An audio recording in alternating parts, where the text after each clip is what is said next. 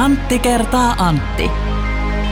Kaksinkertainen katsaus pop-musiikkiin. Antti, onko kuullut tämän uutisen, kun myymällä varkauksista koituvat tappiot on aika isoja musiikkikaupoille? Ja musiikkikaupoillekin. Joo, siis okay. levykaupoille niin Joo. tulee todella suuria tappioita okay. näistä. Mutta tässä on tällainen erittäin positiivinen puoli. No. No se on rikas kaupoille. Huhhuh. Oho. Se, semmoinen. Mähän oli siis, ehdin tuossa oli jo hieman huolissani näiden meidän muutaman paluujakson perusteella, että, että onko meidän niin vitsi, vitsi tota noin, niin hanat tyrehtynyt ihan täysin, koska pointti juuri se, että se ei ole tavallaan, vaikka se saattaa tuntua kiusalliselta kuunnella huonoa vitsiä, niin kuitenkin se on tavallaan ihan semmoinen hyvä icebreaker siihen. Ja, tavallaan mitä huonompi vitsi, niin sen parempi. Jotenka Antti, kiitos tästä, että Miten palautit huono? meidät ruotuun. En, en ollenkaan sano, että tuo äskeinen vitsi oli jotenkin erityisen huono, mutta näin yleisesti kiitos tämän vitsin kertomisesta. Mun mielestä oli niin kuin Markku Van Basten 88 EM-finaalissa. Laukoo maalin, mä laukasin nyt vitsin keinoin tässä. Tämä on Antti kertaa Antti kaksinkertainen katsaus pop-musiikkiin. Minä olen Antti Hietala ja vastapäätäni istuu Antti Granlund. Mä en uskaltanut kertoa yhtään puujalkavitsiä Ylen järjestämässä podcast-päivässä. Me oltiin tällä viikolla siellä tämä ei ollut iso kirkko, vaan tämä, ei se ollut iso pajakaan. Ison pajan vieressä. Ison pajan vieressä siellä Ylen kompleksissa. Kiitoksia järjestävälle taholle, se oli hieno päivä ja se oli tosiaan aika isokin kunnia, että me päästiin sinne, koska siellähän oli siis ihan valtavan suosittu. Se oli koko niin kuin Hesari mm. ja sitten siellä oli Ylen suosituimpia tyyppejä BBCin kaveri mm. puhumassa ja sitten me tällaisena indie, indie, indienä itse tämän tätä tekemänä ja julkaisevana tahona, niin oltiin mm. siellä sitten puhumassa musiikkijournalismista. Kyllä, se oli suuri kunnia olla siellä. Meidän lisäksi on toinen, toinen tota, suomalainen podcast, joka esitteli itsensä, oli tämä Kaveripuolesta kysyn, joka on oikein hauska, hauska podcast, joka taitaa olla nykyään tuolla Ylen alla tosiaan. Joo. Ja, ja tota, no, niin he, hehän ovat aivan tämmöinen hittipodcast, että he ovat päässeet, he ovat saaneet kirjajulkaisudiilin ja kaikkea muuta. Et me, olla, me oltiin kyllä edustettiin aika hyvin tätä niin kuin, takakulmaa. Ja se oli hauska siellä se yksi yleisö, siinä tuli semmoinen kyselyhetki, niin joku yleisön puolesta kysyi, että miksi minä, ole, miksi minä en ole kuullut mistään teidän podcastista, että, mutta tämmöistä se on. Tästä voisi tällaiset, että, että ehkä jos joku pitää meidän podcastista, niin kannattaa kertoa kaverille. Siitähän on aina hyötyä, että sitten Juuri me, näin. Joku, me ei olla ihan siis sellaisia, että me nyt ei olla vielä rakentamassa Antti kertaa Antti Viihde Imperiumia Niinpä. tai ei ole ainakaan vielä ostettu mainontaa tai tehty tällaisia juttuja tuossa. Niin, kyllä, kyllä. Niin, tota. Mutta tota, sen lisäksi, että tässä tietenkin pientä tämmöistä omakehua siitä, että jee, päästiin Joo. Ylen podcast-päivään, niin siellä oli itse asiassa muutama asia, joka kyllä tota, jäi siitä mieleen ja, ja voit, voitaisiin jakaa tässä näitä Joo. kokemuksia ihan nopeasti, mitä siitä päivästä jäi mieleen. Siellä oli paljon kiinnostavia asioita. Yksi niistä oli päivän aloittanut BBCin tällaisen analyytikon nimeltä George Malen pitämä puheenvuoro siitä, millä tavalla BBC lähestyy podcast-kulttuuria kulttuuria tällä hetkellä. Ja hehän ovat totta kai niin kuin takoneet päätään seinää podcastien kanssa niin kuin paljon kauemmin kuin Suomessa on podcasteja tehty, eli siellä on esitty virheitä tekemään aika paljon ja, ja tota, epäonnistumisia tullut. Ja nyt sitten homma alkanut rullaamaan. Ja siinä oli pari semmoista juttua, juttua, jotka tavallaan, ainakin mulle tuli tosi hyvä olo niistä tällaisen, tällaisen niin kuin mikropodcastin tekijänä. Ja, ja ensimmäinen olisi se, että BBCkin pyrkii selkeästi, niillä oli, hän ainakin tämä, tämä George esitti asian, että heillä on tosi tärkeää löytää tämmöisiä ensisijaisesti tämmöisiä niin kuin niche-podcasteja, joilla tavallaan koitetaan saada niitä kuulijoita ylipäänsä podcastien pariin, eli ei, ei lähdetä tavoittelemaan ensisijaisesti pelkästään esimerkiksi hittejä, vaan että pyritään ensin kasvattamaan tätä niin kuin pohja, pohja tavallaan niin kuin kasvillisuutta ja, ja mä koen niin kuin vahvasti, että me ollaan esimerkiksi todella, niin. todellakin sitä pohjakasvillisuutta ja se on tosi tärkeää ja siitä tulikin just semmoinen fiilis, että, että niitähän vaan pitäisi saada niin kuin enemmän Suomeen tällä hetkellä. että esimerkiksi sinäkin siellä, jos kuuntelet tätä ja sulla on välillä välähtänyt mielessä, hei pitäisikö alkaa tekemään podcastia, niin täältä tulee ehdoton kannustus sille, että kyllä kannattaa. Että jos on semmoinen asia, mistä tekee mieli puhua, ja vielä jos löydät semmoisen ihmisen, jonka kanssa siitä asiasta olisi kiva puhua, niin herran diasta siitä vaan podcastia pyörimään, koska niitä tarvitaan ja niitä on hyvä tota noin, niin tässä kohtaan testailla, kun tota vielä on suhteellisen paljon sitä niin sanotusti tyhjää kenttää siellä täytettävänä.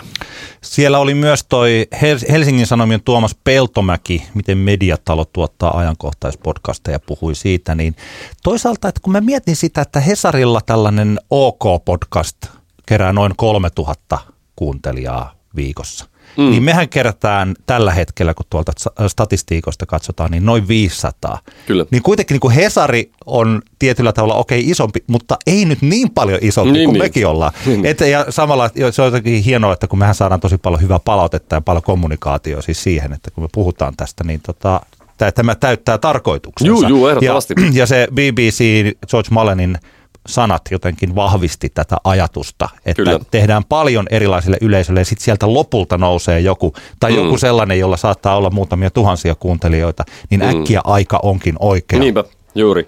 Hän, hän käytti tämmöistä termiä, että, että kun joku joku podcast sattuu sitten jossain kohtaan osumaan zeitgeistiin, niin se ei tavallaan niin kuin haittaa ollenkaan, että se ei tapahdu heti, vaan se voi tapahtua vaikka pitkän ajan päästä, koska sittenhän se vaan tarkoittaa sitä, että on, on paljon niin sanotusti back-katalogia ja ihmisethän sitten tupaa haluta, jos podcasti on hyvä, niin kuuntelemaan sitten niitä vanhojakin jaksoja. Eli tämmöistäkin niin rohkaisevaa ei sillä, että tässä nyt koko ajan sormi liipasimella odotetaan, että milloin tämä meidän podcasti tästä niin kuin räjähtää suosiossa, eikä se ole meillä, niin. ainakaan minulle henkilökohtaisesti ei minkäänlainen semmoinen tavoite. Lähinnä musta on niin kuin kiva tietää, että joku edes jossain kuuntelee ja tykkää, niin tota, niin se oli huippua. Ja, ja ihanaa vielä terveiset Pekka Laineelle, joka tuli, tuli kertomaan meille kiitokset meidän podcastista. Ja, ja Pekka kertoi myös ilo, iloisen uutisen, että häneltä tulee tuleva, lähitulevaisuus pitäisi alkaa uusi podcasti. Hän, hän tämän erään naispuolisen Ylen musiikkitoimittajan, jonka nimeä nyt en perhana sentään muista, niin hänen kanssaan he alkavat kahdestaan tekemään podcastia ja sehän on huippuhomma, koska tota noin, niin Pekka on hyvinkin näkemyksellinen ja ammattitaitoinen mies.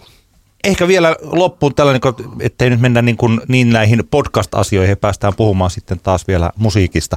Mutta BBC ja Yle, ja mä luulen, että myös monet kaupalliset toimijat ovat niin innoissaan podcasteista sen takia, että kun alle kolme vitoset eivät enää tartu radioon mm. samalla tavalla. Yli kolme vitoset pysyy siellä, mutta se jengi vanhenee tässä noin vuoden verran yhden vuoden aikana. Kyllä.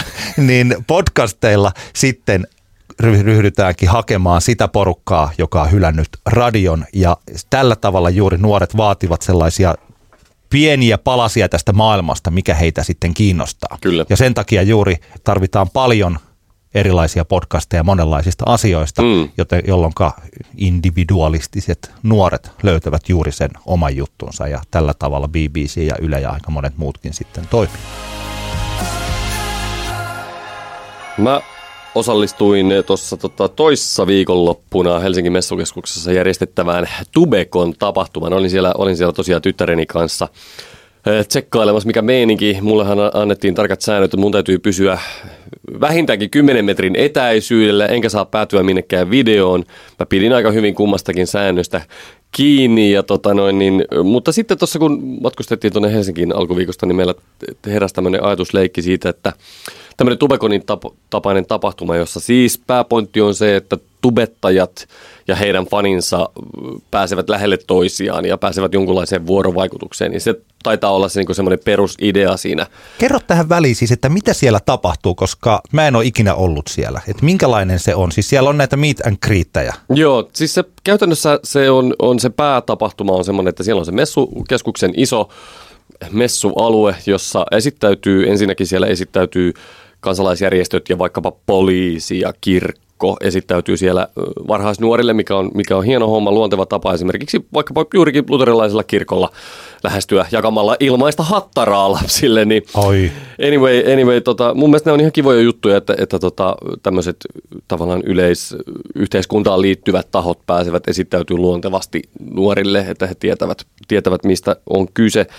Ja tota, sen lisäksi homman keskiössä oli tosiaan nämä meet and greetit, eli, eli tubettajat, kohta, heitä saa käydä moikkaamassa, heidän kanssa saa ottaa selfien ja saa ehkä halata ja sitten saa vaikka vaihtaa pari sanaa, mutta nehän on selkeästi sen homman keskiössä, eli, eli se oli tasatunnein kahdeksalla eri meet and greet pisteellä oli näitä, näitä tota, tapaamisia. Ja kaikista suosituimmat tubettajat eivät toki näihin osallistuneet, vaan heillä oli semmoisia omia special meet and greetejä, jotka oli saattanut voittaa arvonnan kautta osallistumispääsyn. Ja oli hauska tilanne. Esimerkiksi kohtasin kaverini Ville Maljen, muun muassa Dallas Kalvala ja Lapko-yhtiöstä tutun henkilö, joka oli, taisi olla kummipoikansa kanssa siellä. Ja hänen kummipoikansa oli, oli juurikin voittanut erään tämmöisen niin hittitubettajan special meet greetiin pääsyn ja hän oli kyllä niin kuin selkeästi erittäin onnellinen tästä tilanteesta.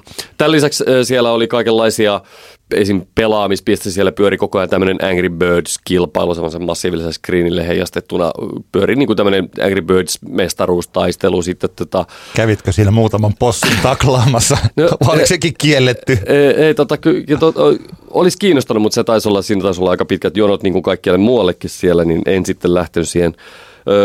Sitten koko homma huipentui Ronnie Buck tubettajan ja hänen tubettajan veljensä Miklun keskinäiseen Ninja Warrior-taisteluun. Ja, ja se oli, Ninja Warrior on varmasti tuttu monille TVstä, tämä konsepti, missä mennään tämmöinen seikkailurata mahdollisimman nopeasti läpi. Ja, ja tota noin, niin se oli jotenkin hauska, koska he olivat molemmat hyvin huonoja siinä radan selvittämisessä, mutta sen kautta mä vähän tajusinkin, että siinähän tosiaan niin kuin tubettamisessa on paljon juuri kyse siitä, että ollaan tavallaan tavallisia ja tehdään asioita, mihin periaatteessa kuka vaan pystyy. Eli se on niin se, se samastuminen löytyy sieltä. Mutta tosiaan sitten siellä olisi ollut tämmöinen akatemiapoli, jossa olisi maksanut vähän lisää rahaa, niin, ja jos esimerkiksi lapsi tai aikuinen on kiinnostunut oman Tube-kanavan perustamisesta, niin siellä olisi saanut käytännön vinkkejä, että miten se käytännössä tehdään. Mutta tämä on niin tämä koko kuvio siinä, ja se oli kiinnostavaa käydä katsomassa. Mutta meillä tosiaan syntyi tämä ajatus siitä, että voisiko tämmöinen uuden tyyppinen musiik, pop-musa teollisuuteen pohjautuva tapahtuma olla tällaisen Tubekon konseptin pohjalta toteutettavissa? Koska meillähän on olemassa joko festivaaleja, tai sitten meillä on olemassa tästä niin kuin musamediaa tai mm. sitten Tallinn Music Week tai niin, mikä niin. tämä Seinäjoella on siis toi, toi Mars. Mars. Niin joka on sitten puhtaasti ammattilaisille mm. ja sitten tota, ehkä siinä saattaa olla bändejä siinä kyljessä kiinni, tai onkin tietysti sitten Lost in Music ja kaikkea tätä. Mutta että jos tämä tällainen musakon, popmusiikkimessu, niin. mitä sä olit kirjoittanut hauskasti, niin että jos se olisikin niin, että siellä olisi vaikka Markus ja Martinus ja Robin ja Hevisaurus ja ketä siellä niin. nyt on, että se olisi kuin nuorille tai lapsille kokeilisi tälle samalle porukalle, niin mm. toimisiko se sellaisena vai onko meillä pop-tähtiä, onko se koko voisiko se olla edes mahdollinen? Minkäla- miten sen saisi toimimaan? Niin, ensin tietenkin ensimmäinen kysymys, mikä herää, on se, että riittääkö meillä esimerkiksi tarpeeksi valovoimaisia tähtiä, joita me saataisiin tuollaiseen tapahtumaan riittävän paljon, jotta tavallaan saadaan siihen se siihen, saadaan siihen se sisällöllinen massa, joka sitten kiinnostaa hirvittävän suurta määrää lipun ostavia. Ja, ja sitten tullaan tietenkin sen kautta siihen kysymykseen, että kun, kun tuolla Tubekonessakin mä, mä sanoisin, että se keski, keskimääräinen ö, kävijä siellä oli ehkä 12-vuotias. Mm. Että o, näytteleekö enää pop-tähdet 12-vuotiaiden maailmassa niin isoa roolia tavallaan, että, että se riittäisi tuohon ton tapahtuman niin kuin pohjaksi? Mä haluaisin uskoa, että kyllä se riittää. Jos nyt me puhutaan Cheekin lopettamisesta, mutta saattelee vaikka sitä Cheekia hahmona, mm. tai tosiaan Robinia, tai vaikka, no Sannihan ei näillä pornotyylisillä biisivalinnoillaan, niin jotenkin ehkä haluaa jättää sitä taakseen, mm. että alle 15-vuotiaat kuuntelisivat häntä, mutta hehän kuuntelevat Sannia tosi paljon. Niin, niin. Mullakin tytär ja kaverit, en tiedä kuinka hyvä, hyvä otanta se on, mutta joka, joka on siis kahdeksanvuotias, niin mm. kuuntelee pop musiikkia erittäin paljon ja suhtautuu heihin. Kyllä ne itse asiassa, niin kyllähän niiden oikeastaan pitäisi valtaosan olla suomalaisia, että he nämä pystyvät kommunikoimaan heidän Niinpä, kanssaan. Kyllä, kyllä. kyllä se siihen liittyy tosi vahvasti. Mä jotenkin näkisin, että Siis aikuisillehan toi ei toimisi ollenkaan. Siis ajatus, että me menisimme jonottamaan niin, että me tavataan vaikka Ariel Pink, niin, niin, että eihän se toimi lainkaan. Kyllä. Tai edes siis, että siellä olisi Kaija K. ja Eppu Normaali. Mm. Ei, ei se toimi, ei aikuiset, että se pitää olla tästä nuoriso- tai lapsifanitusta. Niinpä, että se niinpä. fanittaminen on siinä ytimessä. Ja kysymyshän on ennemminkin juuri se, että onko meillä tarpeeksi, niin kuin, että ei ehkä, että onko meillä tarpeeksi niitä pop-tähtiä, vaan onko meillä tarpeeksi faneja, niin. jotka ha- ovat valmiita valmiita jonottamaan tavatakseen sen itse tota, pop-tähden. Mutta jos mä mietin, että tässä olisi aika herkullinen juttu, se mitä tubettajilla ei ole, on se, että tosiaan kun tuollainen Ninja Warrior, Warrior juttu, niin sehän on aika sellainen gimikki, kun pop-tähdillä oikeasti on se, että ne voi esiintyä siellä. Mm. Eli että se lippu oikein, että siellä olisi olemassa tällaisia vaikka vartin mittaisia keikkoja. Kyllä, kyllä. Koko ajan. Vartin mittainen keikka, keikan jälkeen puoli tuntia, niin on meet and greet. Niinpä ja sitten rakentelisi tällaisen, joka olisi, voisi olla joku tuollainen popcorn, niin, niin mun mielestä se olisi, se olisi toteutettavissa. Kyllä, kyllä. Ja jotenkin tässä kun oli, oli nyt Tubekonissa oli tämä Tube Akatemia puoli, jossa tosiaan opastettiin nuoria potentiaalisia tubettajia käytännön saloihin, niin tavallaan tuollaisen niin kuin musakonin tota noin, niin rinnalla voisi olla tämmöinen musa-akatemia-tyyppinen juttu, missä sitten tota, ammattilaiset opastaisi, siellä olisi työpajoja, jossa, jossa tota, opetettaisiin vaikka Abletonin käyttöä tai tai sitten vaikka jonkun vitsin traktorin DI-kontrollerin käyttöä tai vaikkapa kitaran virittämistä tai sitten vaikka, vaikka jotain nopeita sanotustyöpajoja. Että kyllähän se niinku, tavallaan siihen helppohan se olisi rakentaa se kokonaisuus, mutta, mutta sitä on kyllä vaikea arvioida, että saataisiko me tuommoiseen niin 10 000 lippua myytyä, niin se on Ei, 10 000 on paljon, mutta että sanotaan, että lähdetään niin kuin kahdesta tuhannesta. Niinpä, juu, ja siis sillä että tekee sen kuitenkin hyvin, ettei se ole mikään vaan tällainen, tällainen pikku. Tiedätkö muuten, tuli, nyt tuli hyvä, että sitten siellä kulmassa, siellä pitäisi mm. olla tamperelainen kivestä tehty hevonen, eli musakoni koska se on niin kuin musakona. Okei, okay. asiassa, et, asiassa eteenpäin. Huomaatko että tämä... Joo, toi, toi on tosi hyvä. tota, siis en tiedä, että tässähän ehdottomasti pitäisi olla siis isot suomalaiset levyyhtiöt ja isot mm. toimijat, toimijat mukana. Eli Joo, ja tuo mikä indie, indieiden niin temmellyskenttä oli, sehän olisi vaan niin kuin todella vaivaannuttavaa, jos siellä tavallaan, tiedät, ymmärrät varmaan, että no. on tietynlaisia artisteja, jotka ehkä, ehkä on enemmän kiinnostuneita siitä, että ne ne lähtee tuommoisen meet and greet juttuun mukaan. Joo, ja toi akatemiapuoli on se, mihin mä en niin paljon usko tosiaan, että onko mm. ne 12-vuotiaat, että uskaltaako ne mennä tuollaisen, kiinnostaako niitä niin paljon taas se, kun videon kuvaaminen on tosi paljon helpompaa kuin musiikin tekeminen. Niin, niin. Kyllä. Mutta toisaalta mun mielestä, niin mun näkökulmassa varmaan se 12-vuotias on ihan eri mieltä. Että kyllä mun mielestä musiikin esittäminen tapahtumassa on jotenkin mielekkäämpää kuin tosiaan siis se YouTube-videon tekeminen. Että siis katso, että tossa nyt tekee sitä niin kuin jotenkin sillä että mun mielestä se ei tunnu sillä, sillä samalta. Että ne on pikkasen erilaiset, mutta että Kyllä, juuri näin. ehdottomasti kokeilemisen arvoinen. Niin, mielestäni. ja sitten jos miettii tämmöisiä asioita, että, että kaksi, kaksi pointtia vielä tähän, että Tämähän saattaa olla semmoinen tilanne, johon väkisin ajaudutaan, että joudutaan järjestämään tämmöisiä tapahtumia. Jos mietitään, että kun on ollut puhetta tästä niin kuin vaikkapa artistien niin kuin somen käytöstä ja siitä, että kuinka se on tavallaan, se on osa sitä duunia niin sitten voidaan, tästähän niin kuin aika lyhyt matka enää sitten siihen, että, että tavallaan on osa sitä duunia se, että sä tulet mahdollisimman lähelle sitä artistia ja ton tyyppinen tapahtumahan voisi sitten olla se, missä sitten niin kuin se käytännössä tehdään se, että, että tota, ei tarvitse järjestää niitä omia miten kriittejä sitten tuonne jonnekin maille ja mannuille maaseudulle, vaan että tuommoisessa isossa tapahtumassa se tehdään. Sitten toinen, toinen tietenkin se, että ehkä jotenkin tämän tyyppisen konseptin kautta voitaisiin jopa innostaa nuoria esimerkiksi musiikin tekemisen ja kuluttamisen pariin, jos me ollaan niin huolissaan vaikka siitä, että kuluttaako kymmenenvuotiaat tai tulevat teinit, niin kuluttaako ne musiikkia tarpeeksi ja, ja miten niitä saisi vaikka kuluttaa vähän lisää ja miten niitä saisi vaikka käyttää vähän lisää rahaa siihen. Ja tämän tyyppinen tapahtuma voisi sitten auttaa tässä. Cheek lopetti viime viikonloppuna kahdella Lahden Mäkimontun keikalla. 30 tonnia ilta, yhteensä 60 000 myytyä lippua. Siihen vielä kun muistutetaan niistä kahdesta stadikkakeikasta, joissa oli 50 000 myytyä per päivä tai ilta. Ja tietysti Cheekin kaikki muut tällaiset meriitit, niin se oli aikamoinen paukku toi viime viikonloppu ja Cheekin lopettaminen ja se herätti myös paljon kirjoittelua ja puhetta Satuitko katsomaan tai seuraamaan Antti lainkaan joko tätä Aki Linnanahteen tekemää Cheek Dokkaria, joka Nelonen näytti perjantaina, Cheek Etkoja sieltä Lahdesta tai sitten tätä päätöskeikka? Eh, en katsonut, mutta tarkoituksena on katsoa, koska otin Ruutu Plus-palvelun itselleni, koska Ruutu Plus näyttää Serie Ata tällä kaudella, mutta to-do-listalla kerro sinä, mitä fiiliksiä syntyi. Ensinnäkin aloitetaan siitä viimeisestä showsta, jonka Nelonen näytti. Aivan maailmanluokan show. Siitä ei pääse yhtään mihinkään. Se näytti todella upealta. Se oli rakennettu juuri niin kuin Cheek on sen mm. halunnut tehdä. Se oli todella hienon näköinen. Ja siellä oli juuri se porukka, joka rakastaa Cheekia. Mm. 30 000 ihmistä, jotka tekivät mä luulen, että kaikki, jotka oli siellä, niin se on ollut heidän elämänsä hienoimpia tällaisia populaarielämyksiä, mm. siis ylipäätään.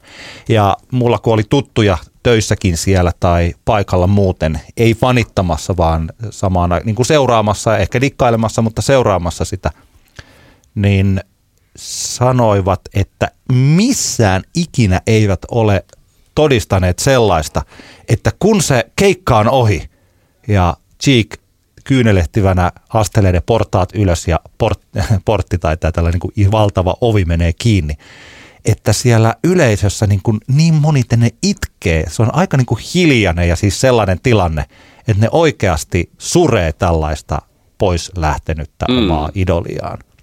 Ja voin sanoa, että kun meillä kotona katsottiin, tytär ja hänen hyvä ystävänsä katsoivat sitä keikkaa silloin lauantai-iltana ja viimeisen mm. puoli tuntia sitten, kun sanottiin, että nyt pitää mennä nukkuun, kun se loppupuoli yhdeltä toista illalla, niin seuraavana aamuna sitten, kun oli yökyläpäivä niin, tai yökyläyö, niin katsoivat sitten videolta sen lopun. Myös he liikuttuivat niin, että vaimon täytyy sitten siinä kyynelehtäviä tyttöjä mm. pitää sylissään. Siis, että tota, se oli todella vaikuttava tällaisena populaarikulttuuri jonkinlaisena showna. Mm. Että tota, se, mitä Cheek yritti siinä ja Karla Aho, niin se koko se tiimi, niin he onnistuivat siinä täydellisesti. Ja, Epäilemättä. Ja mun mielestä tämä on siis niin kuin ihan selkeä. Toisaalta mä, mä en tainnut kirjoittaa tätä mihkä tuonne sosiaaliseen mediaan, mutta mä voin nyt sanoa tämän siis, että mielestäni Cheek on saanut melkeinpä koko uransa, ainakin tämän vuosikymmenen ajan osakseen – Suomen kaikkien aikojen huonointa musiikkijournalismia ja mm. kirjoittelua. Ja tarkoitatko huonolla niin kuin, tavallaan negatiivistinta palautetta vai huonolaatuisinta Huon... musiikkijournalismia? Keskimäärin huonolaatuisinta. Okay. On olemassa myös hyviä kirjoituksia Joo. mutta se on mennyt, se on todella outoa. Siis ne kaikki kirjoitukset Cheekistä, tai kaikki, mutta että mä niin liikaa sano, että ne kaikki olisi samanlaisia, mm. mutta hirvittävän moni niistä keskittyy mun mielestäni täysin toisarvoisiin asioihin tai tähän todella väsyneeseen narratiiviin siitä, kuinka on olemassa kateellisia vihaajia, sitten on olemassa faneja ja rakastajia ja sitten on olemassa tällainen kummallinen joukko, jotka sanoo, että en oikein kuuntele Cheekin musiikkia, mutta pakko arvostaa jätkä duunia. Mm, teepä itse perässä. Niin, juuri siis se, ja tämä keskustelu on jatkunut oikeastaan siitä kuka muu mukaan. Timantit on ikuisia biisistä ja sitten mm. siitä lähtien, että mistään muusta ei päästä keskustelemaan. Ja ei oikein kirjoittamaan. Kaikki kolumnistit tuntuu siltä, että monilla on hirveästi sanottavaa kuitenkin Cheekistä. Niin, niin. Ja sitten se ainoa sanottava liittyy jotenkin tähän näin. Niin, niin. Että tota, nyt sitten kateellisilla pitää olla joku toinen kohde, jota kadehtia ja vihata, kun mm. Cheek on mennyt pois. Ja sitten ollaan jotenkin pidetty sitä sillä että kuitenkin – just tämä, myy itse kaksi olympiastadionia Niinpä. loppuun. Tai sitten joku analyyttinen on ajatellut, mikä siis on totta kylläkin, siis tämä, että, että mun Cheek on kerta antanut niin hyvän esimerkin, että Cheekin vanavedessä sitten on tullut muita Hartwall Arena-keikkoja ja kaikkia mm. tällaisia. Mutta sekin on jotenkin jännittävää, että kyllähän meillä nyt on ollut aikaisemminkin Hartwall Arena-keikkoja. Esimerkiksi Yö veti ennen Cheekia yli 10 000 ihmistä Hartwall Areenalle. Niin, niin. Ja siis mm, se oli yö. Muistan tuossa Iltalehdessä, kun kolumnisti taisi jopa sitten sanoa, että Cheekin ansiosta muun muassa, niin kun laittoi siihen listaan muun muassa yö uskalsi niin, mennä, niin, mennä niin. Hartwall-areenalle. Heppu Normaali vetäisi Ratinan stadionille 2004 30 niin, 000 niin. ihmistä ja veti suurkeikan Turussa. Ja nyt kyllä, sitten kyllä. siis kaikki tällaiset. Niitä on tapahtunut. Mm. Mutta toisaalta siis, että mä oon silti samaa mieltä, että Cheekin esimerkki on ollut siinä iso, mm. koska tällaiset artistit, kun uudet artistit on voinut vaikka katsoa Eppu Normaalin 2004 suosio ajatella, että no kun on maailman, siis on Suomen kaikkien aikojen suosituin bändi. Että eihän mm. me ikinä voida tehdä, Eppu Normaali voi tehdä tuota, me ei voida tehdä niin, tuota. niin. Tai Yötä ajatella, että no se on 80-luvun alusta tehnyt ja myynyt niin kuin miljoona levyä. Niin, niin. Et Yö voi tehdä Hartwell Arena keikan sille vanholle fanille, mutta ei me uskalleta tuota tehdä, niin ehkä siinä Cheek on tehnyt. Mutta se pointti, mihin nyt päästään pikkuhiljaa siihen pointtiin, että tota, Cheek ei ole saanut mun mielestä ollenkaan reilua kohtelua musiikkijournalistilta tai musiikkikirjoittajilta, koska tämä keskustelu on, vallinnut se, että tällä ei ole käytännössä mitään merkitystä. Niin, niin. Mitä sä olisit kaivannut? Minkälaista, minkälaista analyysiä sä olisit kaivannut enemmän? Yksi asia mm. on se, että esimerkiksi Cheek räppärinä, mä kun en ole räpäytysasiantuntija, mm. kyllä mä nyt en mä toisaalta ole täysin korvaton tai kuuro ihminen, niin, niin vaikka että kuinka paljon se jäbä on oikeasti parantunut räppärinä. Niin. Jos tiedätte minkälaisia, kaikki joidenkin munkin feediin niin silloin tällöin joku laittaa niitä hänen englanninkielisiä ensimmäisiä demoja.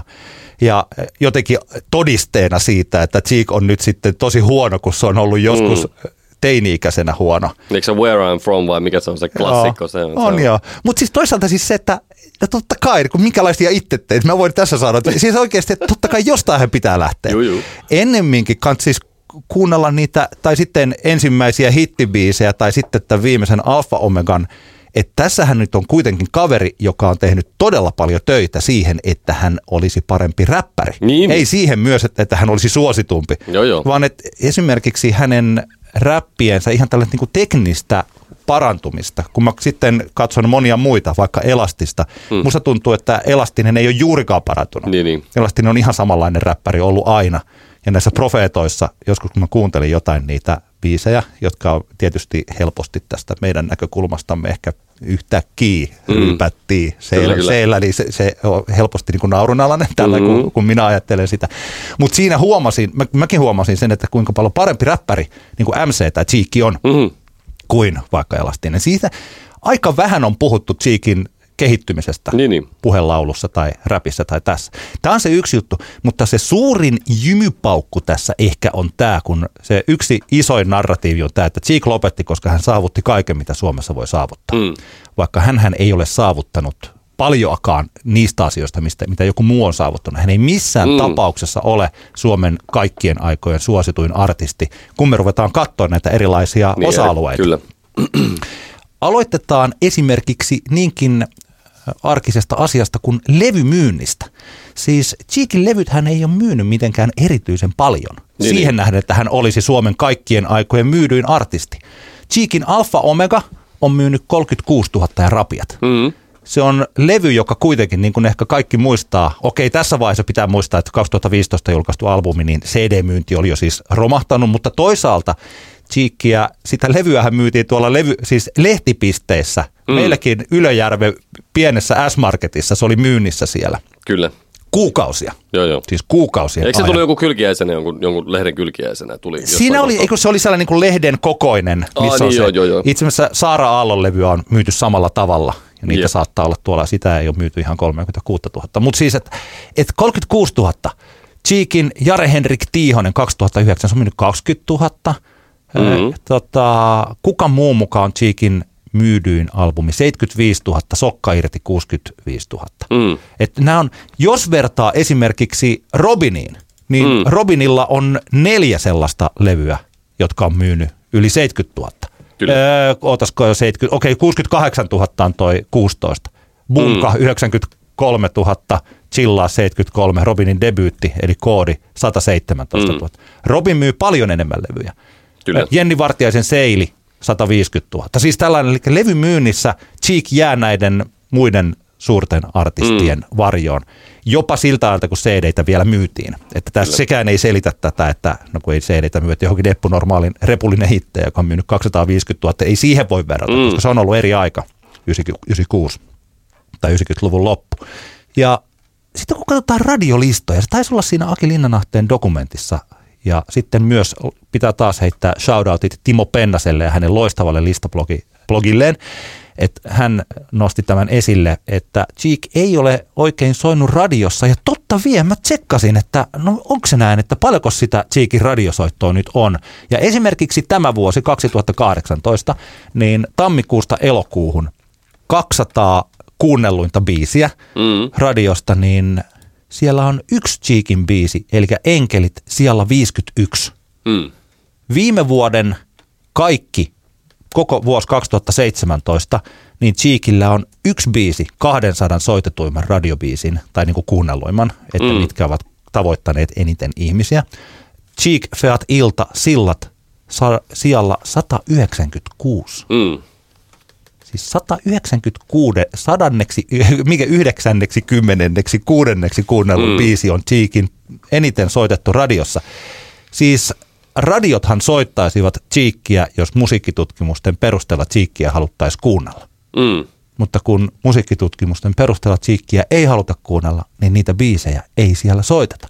Kyllä. Ei timantit ole ikuisia, ei siitä ole tullut tällaista klassikkoa. Nyt pitää muistaa, että nämä kappaleet, mitä tuolla soi vaikka vuonna 2017, niin Halo Helsingin rakas 2016 vuoden biisi on siellä neljä. Mm. Se on esimerkiksi Anna Puun matkalla 2015 vuoden biisi on siellä 16. Eli se ei ole pelkkää uutuusmusiikkia kyllä, vaikkapa. Kyllä.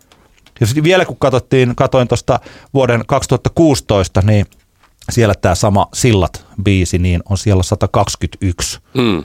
Eli ne kappaleet ei ole jäänyt elämään, jääneet elämään sinne. Okei, siellä on Kaija Koon tämä Nämä yöt ei anna armoa, niin sehän on superhitti. Mm. Eli se on kuunnelluimpia, se on Cheekin fiittaus, mutta Cheekki on siinä aika pienessä roolissa, että lopussa tulee se Cheekin räppi. Että kyllä se on Kaija Koon biisi, eikä Cheekin biisi. Kyllä, kyllä. Mä, se, mä katson tässä, samalla katsoin vähän Spotify niin striimauslukemia, niin niin kyllähän Cheek on niin kuin hyvin, hyvin striimattu artisti, mutta, mutta sanotaan näin, että eihän, eihän niin kuin millään tavalla eroa noista muista niin kuin tämän hetken ykkösartisteista, jos vertaa vaikkapa ö, Sanniin tai Halo Helsinkiin tai tämän, tämän tyyppisiin, niin hyvin niin kuin samoissa lukemissa mennään. Eli, eli siellä ollaan, totta kai ollaan niin sanotusti huipulla, mutta ei kuitenkaan millään tavalla poikkeuksellisen kuunneltu. Joo, nyt pitää tosiaan taas muistaa, niin kun tämä pointtihan ei ole sanoa, että Cheek ei olisi suosittu, mm. vaan kun narratiivi on se, että hän on kaikkien aikojen suurin suomalainen artisti. Niinpä. Ja sitten kun me katsotaan kylmiä matemaattisia lukuja, mm. unohdetaan mielipiteet tai puhe, puheet kateudesta tai taiteellisesta osaamisesta, hyvyydestä tai huonoudesta, katsotaan vain lukuja, mm. niin huomataan, että hän ei olekaan kaikista suosituin. Mutta sitten toisaalta se mielenkiintoinen niin, puoli. Sa, niin tavallaan sun pointti on se, että hän tavallaan saa, hän on ehkä saanut vähän väärän tyyppistä kohtelua sen takia, koska oletusarvo on ollut se, että hän on kaikkien aikojen suosituin suomalainen artisti, jolloin tavallaan sitä on kohdeltu hieman toisella tavalla kuin muita artisteja. Ehkä tuletko, tuletko tähän? No ehkä siihen. No mä en tiedä, että onko sillä, että jos, hän, jos siellä sanottaisiin, että Chicago räppää, että meitsi oli aina siellä kaksi, joskus oltiin siellä kolme, ei kuitenkaan ole myyty koskaan yli 80 000. Et, se ei ole ihan, ihan yhtä vetoavaa kuin se, että levy myy viidettä kertaa tukusta kultaa. Mm. Et sehän on jotenkin niinku hienompi, hienommin sanottuna. Että mä luulen, että tämä Cheekin ja Karla Ahoniksen heidän niinku luoma se hahmo Cheek, että se on myös vetänyt puoleensa tätä keskustelua. Mm. Mutta että nyt pitää huomata, että kyllä se, joka sen jutun kirjoittaa tai joka sosia- sosiaalisen median postauksen tekee tai suhtaut vastaan johonkin, niin kyllähän hän itse päättää se. Ei se ole tuolla Karla ja Jare, jotka mm. ovat päättäneet, mitä me kaikki keskustelemme että tämä on paljon enemmän ehkä tähän keskusteluun liittyen niin kritiikkiä keskustelijoita ja kirjoittajia kohtaan ja vaikkapa musiikkijournalisteja pikkasen tällaisesta laiskuudesta, että mm. kun ei edes katsota, että oletetaan, että hän on suurin sen takia, että hän on myynyt ne olympiastadionit. Mutta se kysymyshän tässä on mielenkiintoinen, että no jos kerta on näin, kun mä tässä selittelen, ja joku, tuolla, joku siellä jo miettii, että mitä sä höliset jäbä. Ja musta se on hyvä, että pitääkin miettiä näin. Että tota, sehän myi kaksi kertaa 50 000. Kukaan artisti ei, Madonna ei ole pystynyt siihen, mm. eikä tuossa Metallica tai joku Michael Jackson tai niinku kukaan, ei ne pysty siihen. Miten Cheek sitten pystyy, jos se kerta ei ole kaikkien aikojen suuri suomalainen artisti? Mm. Mulla on tähän vastaus, on, äh, mutta, mitä sä, mutta mitä sä sanoisit? En mä tiedä, siis mä jotenkin tuun tässä, kun me mietin tätä asiaa, mä tuun semmoiseen tulokseen, että, että pakkohan tässä niin kuin Cheekin siinä hahmossa olla jotain semmoista niin kuin poikkeavan vetoavaa Suomen kansaan. Jot, jotainhan siinä täytyy olla, koska jos, jos ilman niin sanotusti radion vetoapua, ilman että se on jotenkin poikkeuksellisen niin kuin, eh, striimattava artisti, niin, niin se silti, silti tota, vetää noin järjettömiä massoja keikoille. Niin pakkohan siinä hahmossa olla jotain semmoista, joka, joka vetää puolensa niin paljon, että se täytyy nähdä livenä, mutta mä en ihan suorilta osaa sanoa, mikä se on. Mun mielestä juuri siis noin, miten sä sanoit, niin se on totta. Mun mielestä on siis kaksi tällaista osa-aluetta, jossa Cheek on täysin ylivoimainen kaikkiin muihin verrattuna, ketä Suomessa on ikinä ollut. No. Ja toinen on tosiaan siis, tää, siis se live-suosio ja toisaalta, joka johtuu siitä niiden live-keikkojen laadusta. Mm. Että kannattaa katsoa se viimeinen keikka. Niiden mm tämän narratiivin kateellisten vihaajien kuin sitten, no fanit varmaan sen on katsonutkin, niin, niin. mutta että ehkä sitten myös alalla olevien kaikkien muidenkin ja ihmetellä siis sitä, että kuinka upea se on mm. ja kuinka sitten oikeasti eh, sillä Jare Tiihosella Cheekillä on itsellä oikeasti näkemys niihin kaikkiin asioihin. Siis se on hänen luomuksensa. Mm. Toki hän, hän on se, joka valitsee tuottajat ja hän on se, joka on siinä niin kuin pyörittänyt sitä, mutta hän oikeasti vastaa niistä yksityiskohdista. Mm. Ja sen takia nämä kaikki kiertoajat ja tällaiset on niin hyviä, mm. että tota, jos esimerkiksi ne stadikkakeikat olisi ollut vain Cheekin keikkoja, niin ei tämä hype ei olisi jatkunut täällä live-puolella. Niin, niin. Hän on poikkeuksellisen hyvä siinä. Mm. Aivan, jo, siis niin kuin ihan aidosti niin kuin tässä voi ylistää, ei voi niin kuin liikaa ylistää, kuinka hyvä hän on live-esiintyjänä. Niin, niin. Se on se toinen. Ja sitten tämä toinen on se, että hän on tässä vuosien varrella sitouttanut ne fanit, että hän on poikkeuksellisen hyvä faniensa kanssa. Mm. Ja tästä taas esimerkiksi just siinä Aki Linnanahteen dokumentissa on kohtauskin, missä Cheek puhuu, niin, niin ne menee tapaamaan niitä faneja ja Aki siinä kertoja äänellä sanoi, että mietin koko ajan, että onko tämä vaan nyt kameroille tehty esitys mm. vai eikö. Mutta vaikuttaa siltä, että tämä Jare on todella kotonaan silloin, hän on paljon enemmän kotonaan niiden fanien kanssa sen keikan jälkeen jossain mm. parkkipaikalla. Hän on tosi rentoutunut ja iloinen ja mukava ja tällainen. Että kokonaan on poissa sellainen neuroottinen ahdistunut Jare, joka saattaa olla sitten joissain muissa tilanteissa. Mm. Ja mä itsensä saatan, satun tuntemaan yhden erittäin kovan Cheek-fanin, okay. joka oli meillä Radio 957 harjoittelijana. Joo. Ja itse asiassa oli täsmälleen sama tyyppi, Johanna, joka oli myös tässä dokumentissa, jota haastateltiin. Okay. haastateltiin.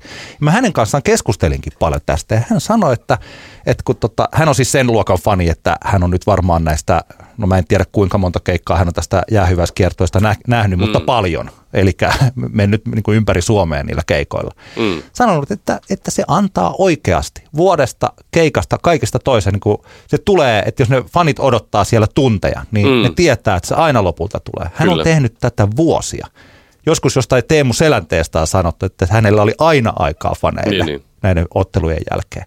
Ja kaikki, että, että, sen takia siellä on se 50 000, se porukka, joka kuuntelee Cheekkiä, niin ne on aivan sataprosenttisen sitoutuneita siihen. Mm. Ja hän yleensä tällainen poppo on sit aika pieni. Mm.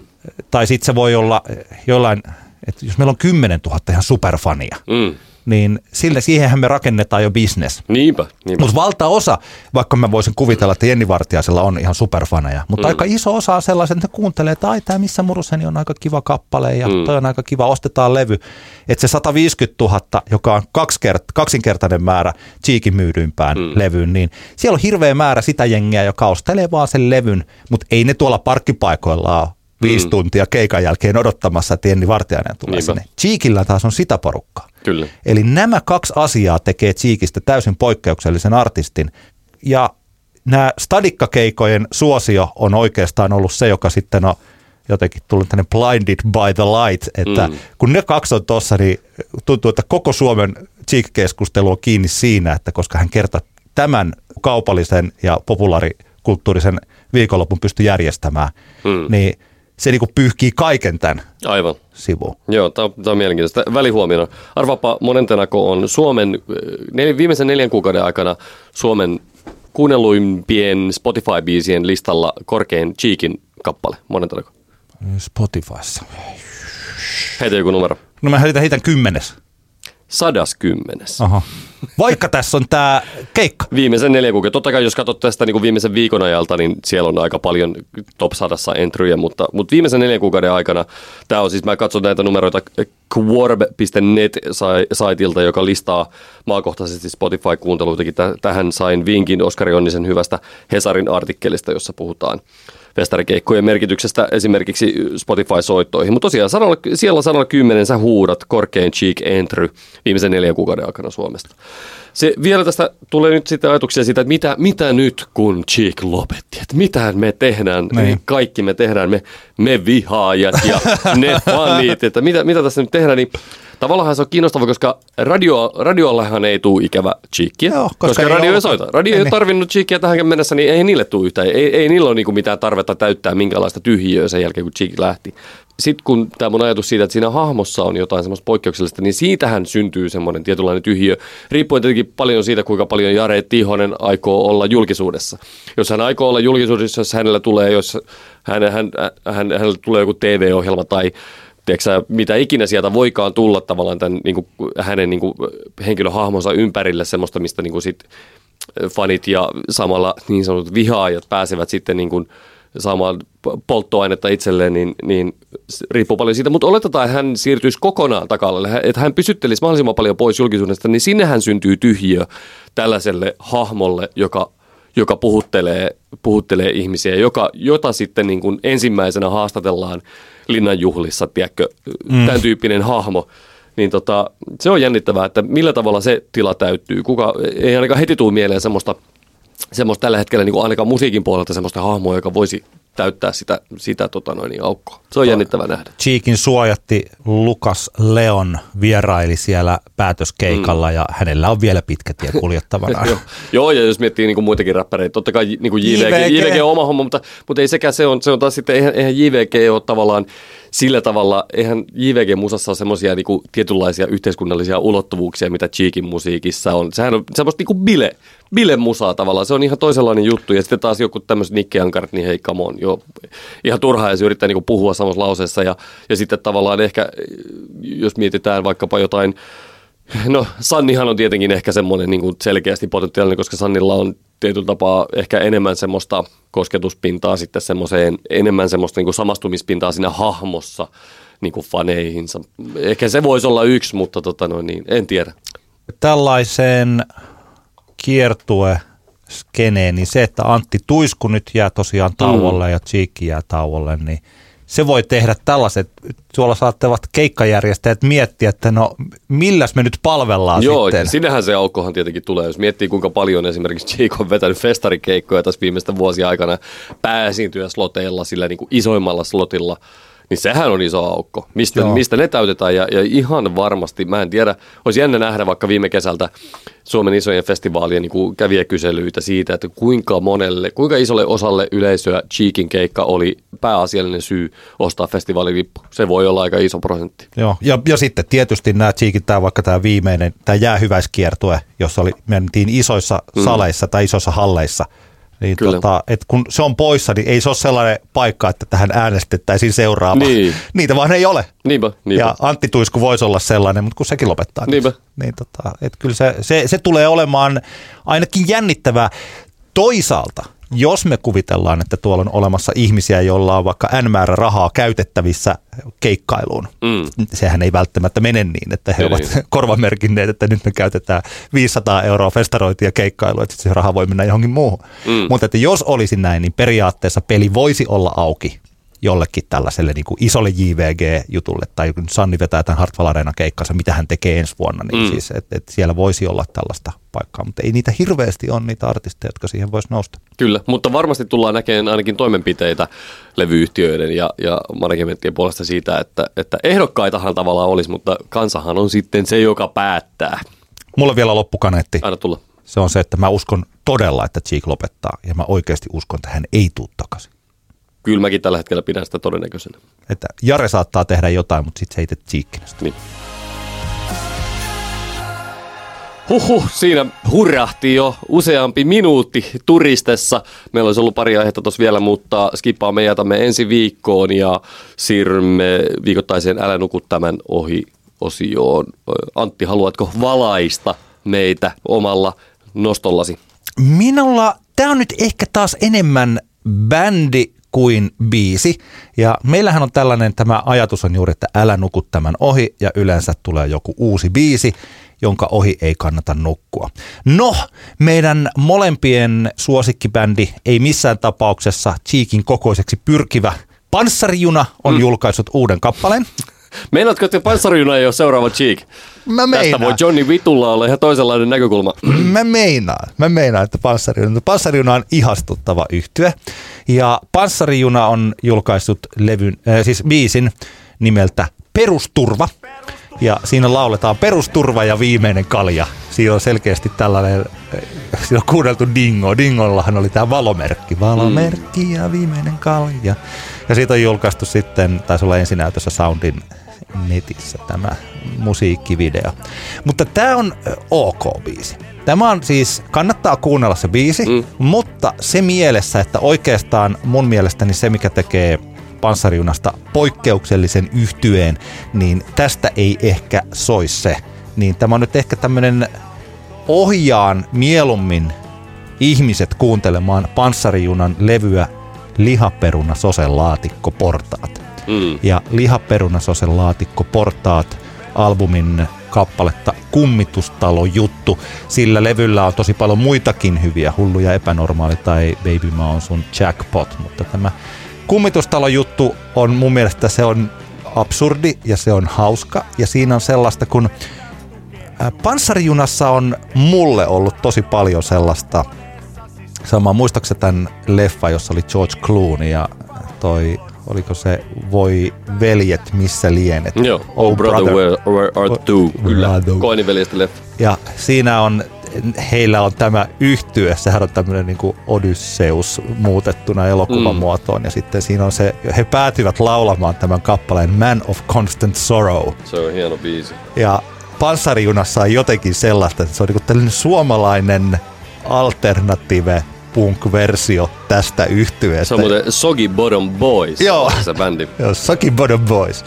Ja varsinkin tosiaan tämä lihaperunasosen laatikkoportaat on sellaista räme country blues ja punk-asenteella ja humoristisilla sanoituksilla Kyllä. ja täysin vastaanpanematonta. Mm. Esimerkiksi mä niinku aina silloin tällöin mua että siis mulle tuli mieleen tämä säe tästä kummitustalon jutusta. Tämä toisena aamuna oveen kovutettiin lattialla verta. Ei ollut ensimmäinen kerta. Arvatkaa kuka siivos.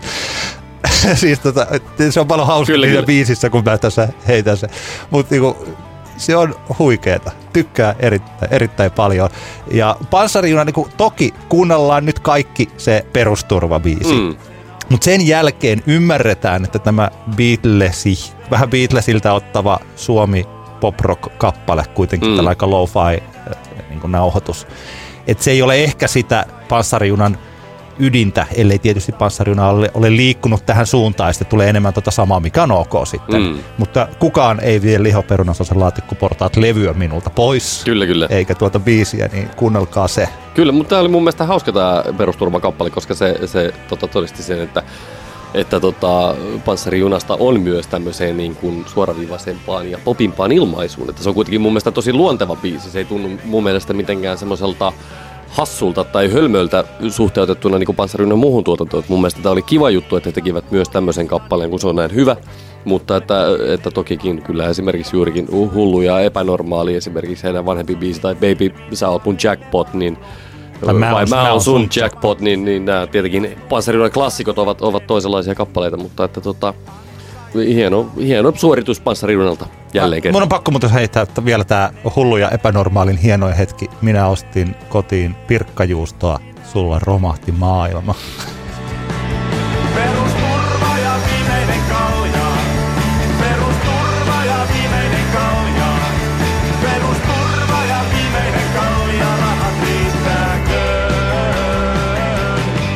Mikä sulla? No tota, mulla, mä tein eilen semmoisen ihmiskokeen. Mä laitoin eilen toimistolla töitä tehdessäni soimaan tuon Spotifyn Suomi Indien Helmet-playlistin, joka sisältää 94, tässä sanotaanko viimeisen puolen vuoden sisällä julkaistua Suomi Indien Helmeä, eli, eli kappaleita erinäisiltä artisteilta, ja siellähän on toki paljon, paljon tota, tuttua musaa itselle näitä, mistä mekin ollaan intoiltu kaikenlaisia ruusuja ja heringejä ja, ja The Holeja ja, ja teksti TV 666 ja muuta. Ja aika paljon sit, itse asiassa yllättävän iso osa semmoisia artisteja, mitkä ei ollut mulle etukäteen tuttuja ja hämmennyin. Se oli aika raskas kokemus kuunnella se playlist lähestulkoon alusta loppu, koska erikoisena koen sen, että kuinka paljon edelleen Suomessa niin sanotusti indie-puolelta tulee semmoista kaihoisaa, dramaattista englannin kielellä laulettua jotain Coldplayn ja Editorsin jälkimaailmassa elävää indie rockia, joka, joka ei ole millään tavalla niin kuin sanotaanko missä ei oteta minkäänlaisia riskejä, joka ei ole oikein millään tavalla persoonallista. 2007 Never Forget. Niin, niin, se oli vähän, vähän niin kuin jänni, jännä juttu, että sitäkin niin paljon edelleen tehdään. Ja mähän on sitä mieltä, että kaikkihan saa tehdä just semmoista musaa kuin haluaa.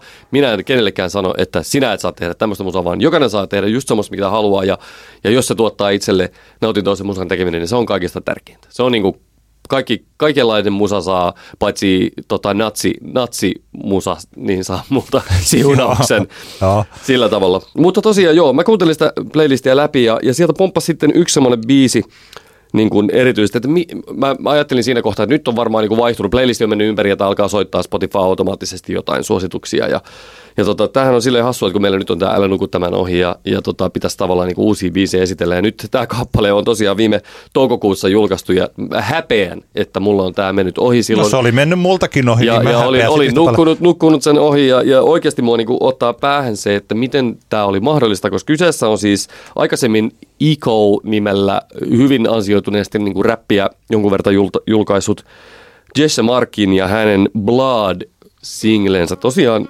Vildin toukokuussa julkaisema sinkku ja mä muistan, että tämä kun mä tämän biisin läksin soimaan, niin mä muistan, että mä oon kyllä kuullut tämän aikaisemmin ehkä sivukorvalla bassolta tyyliin silloin alkukesästä. Tai sitten mä, mä sitten googlettelin, niin kyllä esim. Yleksillä oliko Anna Lainto nostanut tämän biisin joskus viikon suositukseksi ja muuta. Mutta se, kuinka kova tämä biisi on ja hieno tämä tuotanto ja kuinka upea laulusuoritus tämä on, niin laittoman pienelle huomiolle jäänyt tämä kappale Suomessa.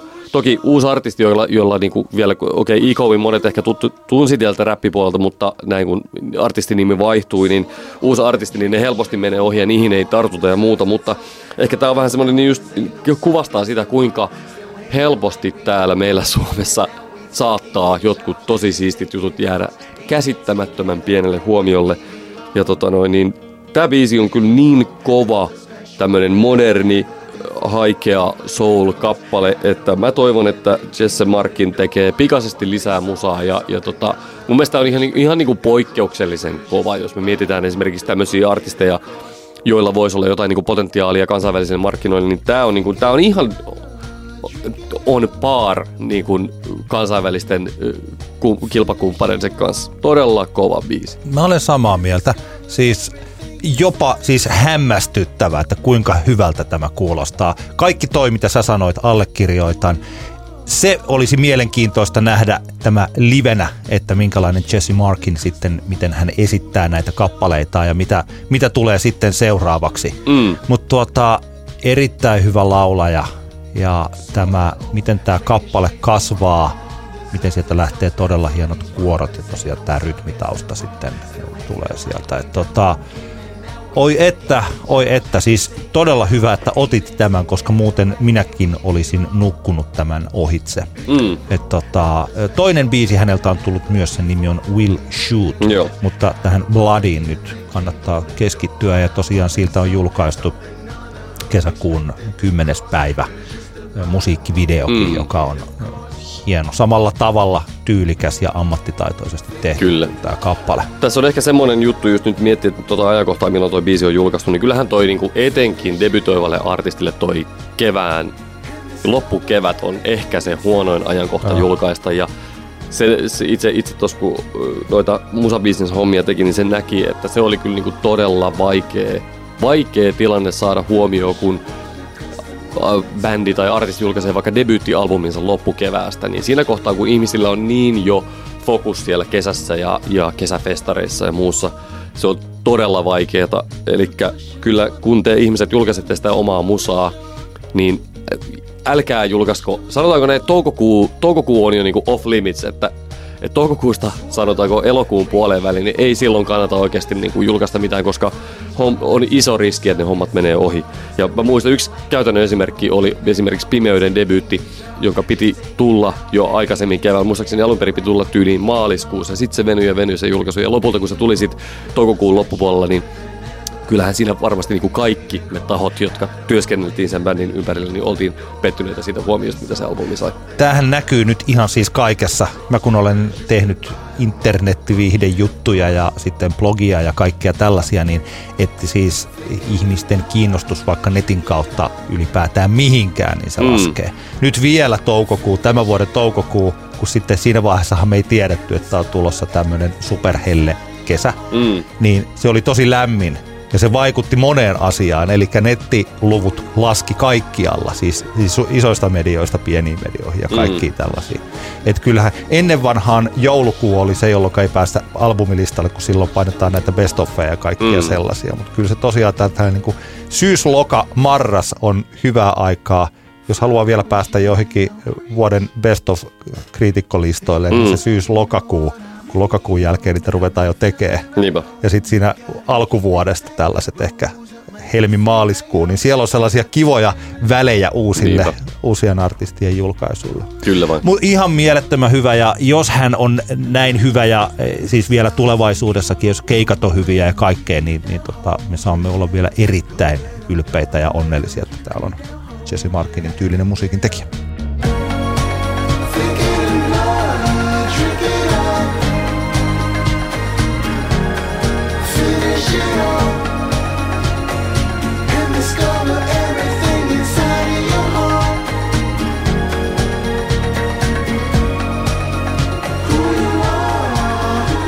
Kiitos paljon jälleen kerran, kun kuuntelit Antti kertaa Antti podcastia ja muistutamme jälleen, että kaikenlaisia palautetta ja keskustelua ja ideoita voi laittaa meille sähköpostilla anttixantti.gmail.com ja Facebookissa saa käydä sitten kommentoimassa ja likettelemässä ja muuta. Ja, ja sanotaanko vielä semmoinen loppuun, että tuon pod, Ylen podcast-päivän seurauksena pistimme taas hieman rattaita rullaamaan, että saadaan tämä meidän podcast myös Spotifyhin, koska se on älyttömän kätevä käyttöliittymältä ja myös podcastien kuuntelemiseen. Toivotaan, että saadaan se toteutumaan vielä tästä tämän vuoden puolella ainakin. Mitenkäs tarrat? Entäs tarrat? Haikitaanko tarroja?